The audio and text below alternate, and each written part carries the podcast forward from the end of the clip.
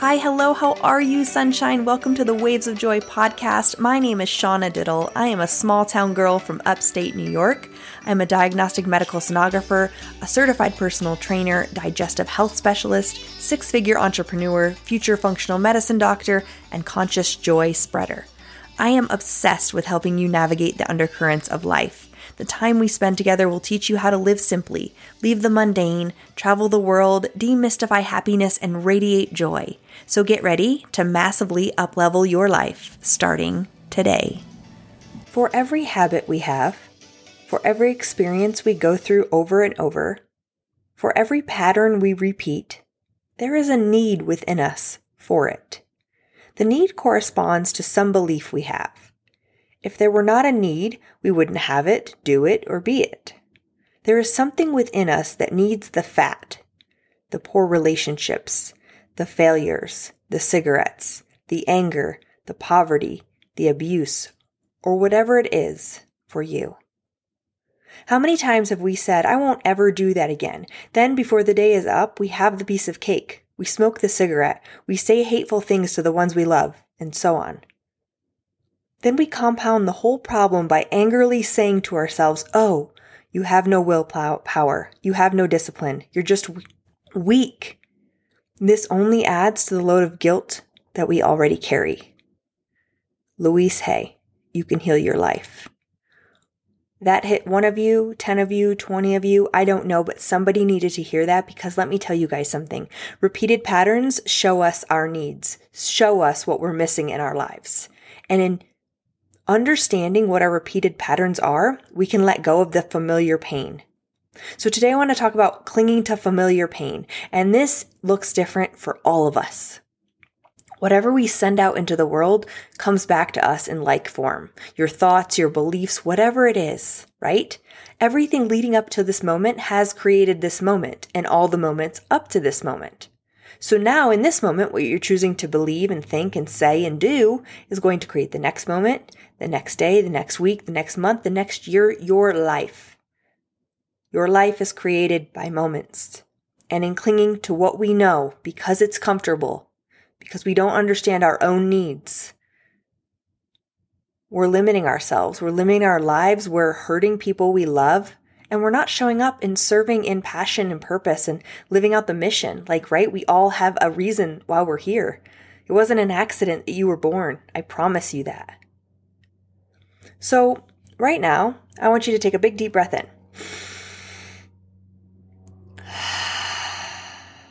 How did that feel? Are you stressed out? Do it again. I've been learning a lot about breathing lately, and it's vital to our well-being. And maybe if we breathe a little bit more properly, we would have less stress in our life. We wouldn't hold on to things that didn't serve us. So let's try this again. Let's take a big deep breath in, hold it at the top, and then exhale.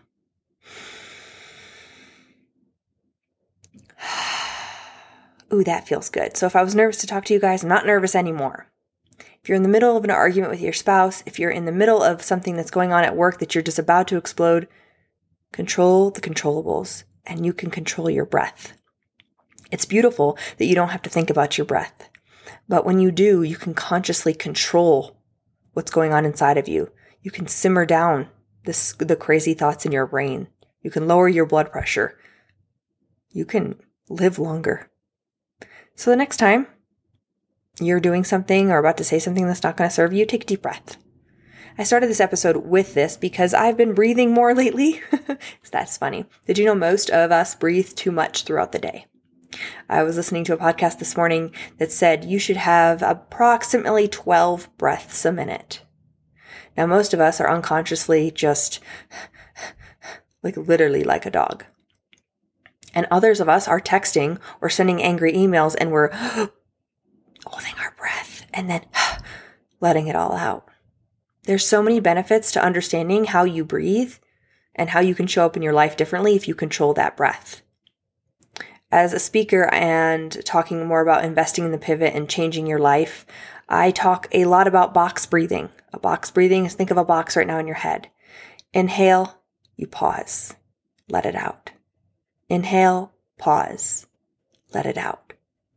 Now, regardless of what your PE teacher told you a long, long time ago about your breathing and if you breathe, you know, what is it like if you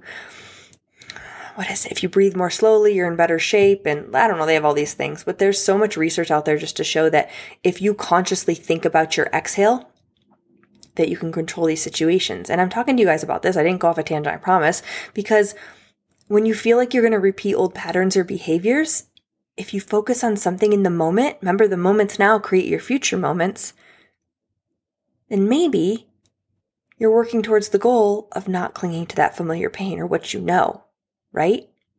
So it has nothing to do with willpower or discipline because, you know, those things come and go as well, but it has a lot to do with your willingness to release the need. What need in you is telling you that you need to go back and be that same person and relive those same events and say those same words? When the need is gone, you'll have no desire for the cigarette or the overeating or the negative pattern. You need to maybe think about an affirmation, like I'm willing to release the need for the resistance or the headache or the constipation or whatever it is. You have to speak these words out loud. You have to write them down. You have to, it's not just going to happen. You know, just like the $1 million you want, it's not going to fall out of the sky. You got to work for it. Same thing when it comes to patterns and behaviors. Yet we live so unconsciously and we say things we don't mean all the time.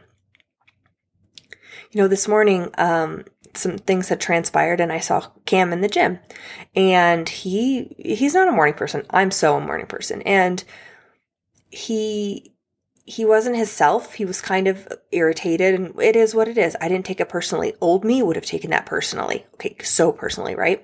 So I let him do his thing and I left the gym. And he had two choices. He could ignore what happened, right? Or be annoyed that I came up to say hello or good morning to him. Or he could recognize how he was acting and respond differently and, like, you know, apologize or say like, hey, I recognize I wasn't in a good mood this morning. I'm sorry for acting this way. And he did the latter, and it meant the world to me because he didn't do anything wrong, but he also wasn't showing up in his best self for me, right?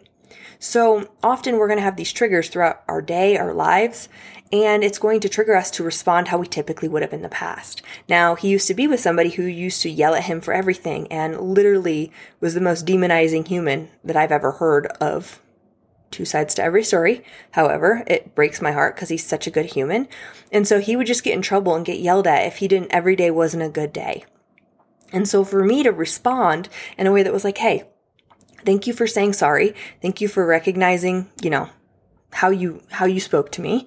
However, I'm not holding this against you. You're human. You deserve to have a bad morning. You deserve to not be bright-eyed and bushy-tailed at 5:30 a.m., you know? And boom, done. I'm not hanging it over his head. He didn't know how I was going to respond, but he was aware and conscious that he, you know, was acting differently towards me. And it was a simple apology and it was done. In the past, I would have dwelled over that all day. I would have hung it over his head. I would have just pouted around, clinging to familiar pain because I thought that that served me, and it didn't serve me. And I'm using a perfect example, something so simple, because these areas in our lives show up all the time. It's your willingness to recognize what's showing up and what you're needing from the moment, right? We create these cages and these webs around ourselves, and we need to find our way out. We need to push ourselves to an unfamiliar edge and respond and react differently. And in doing so, you need to be patient and gentle with yourself. Communicate with your partner or people that you live with or whoever it is to be like, hey, I'm working towards this. If I respond in this way or I say this to you, can you, like, just call me out on it? Like, in a nice way, of course. Like, don't be mean. You know what I mean?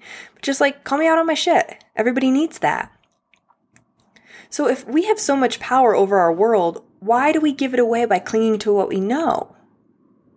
And it's because when we think we have to solve everything, right? So when there's a problem, there's really not something to do about it. There's something to know. There's something to learn. Our minds create our future. So if I would have let this small situation spiral out of control, I could have been like, oh my God, he's just like my ex. This is how it all starts. He's just grumpy and moody and negative and da-da-da. Oh my God, you guys, we all have a past, and it's a slippery slope, right? What shoes are you wearing to walk down the mountain? Do they have any tread to them? Are your tires run down in your car?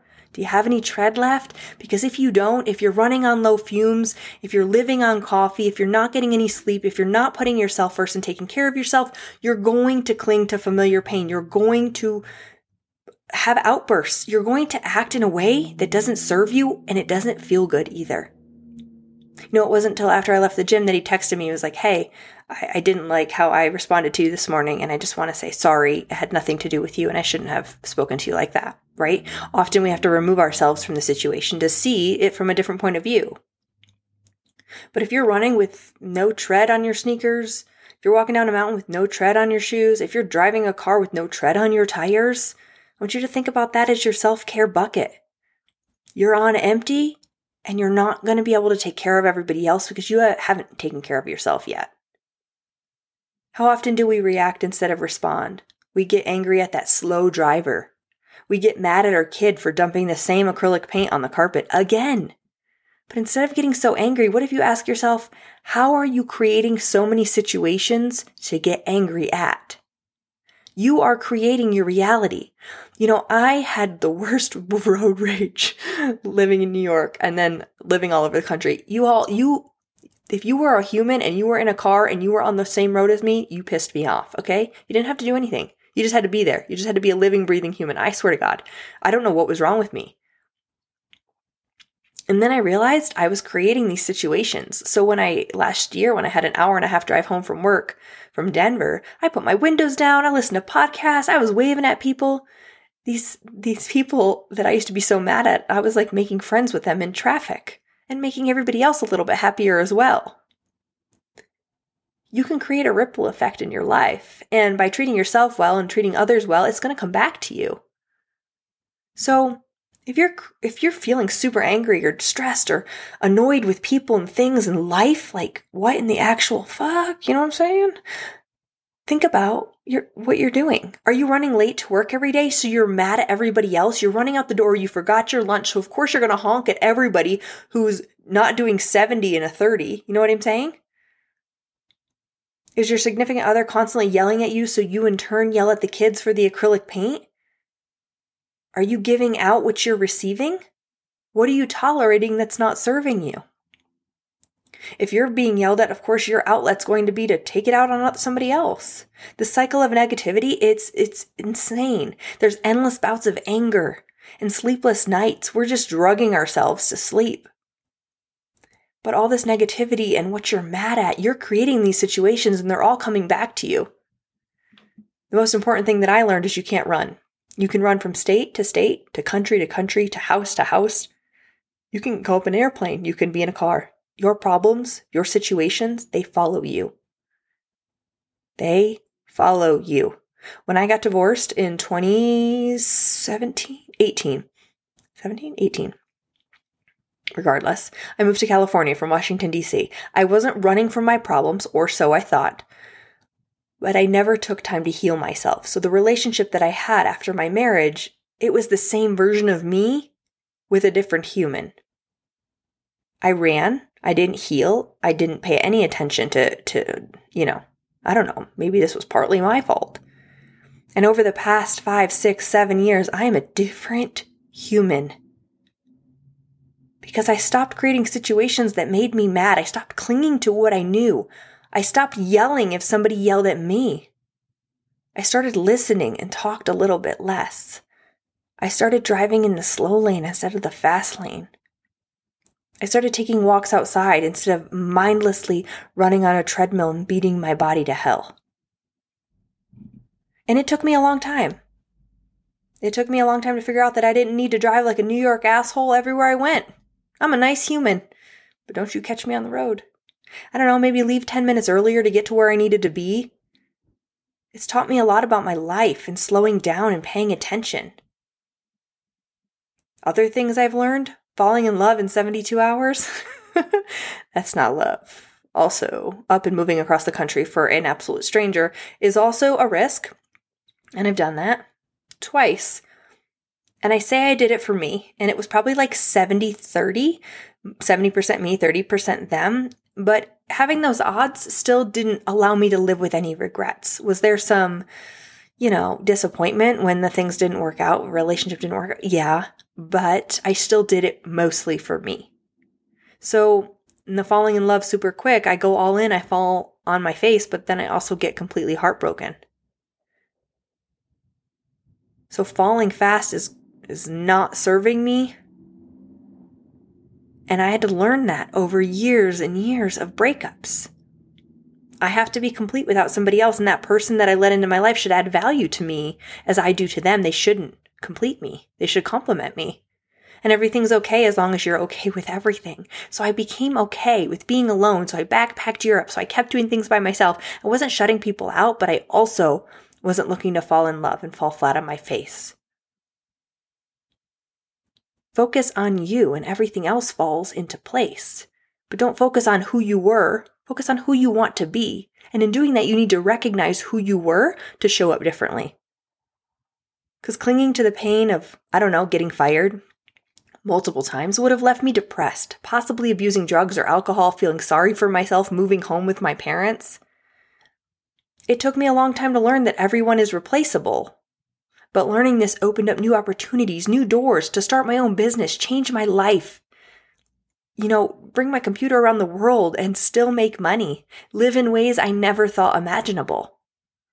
But if I would have clung to the pain of getting fired, the second time I got fired, I got let go, the contract got canceled, whatever you want to call it, I would have clung to that same familiar pain. And I'd be in a dark spot right now, you guys. And if you're in a dark spot, I'm not judging you. I'm offering you a moment to ask yourself what you're clinging to.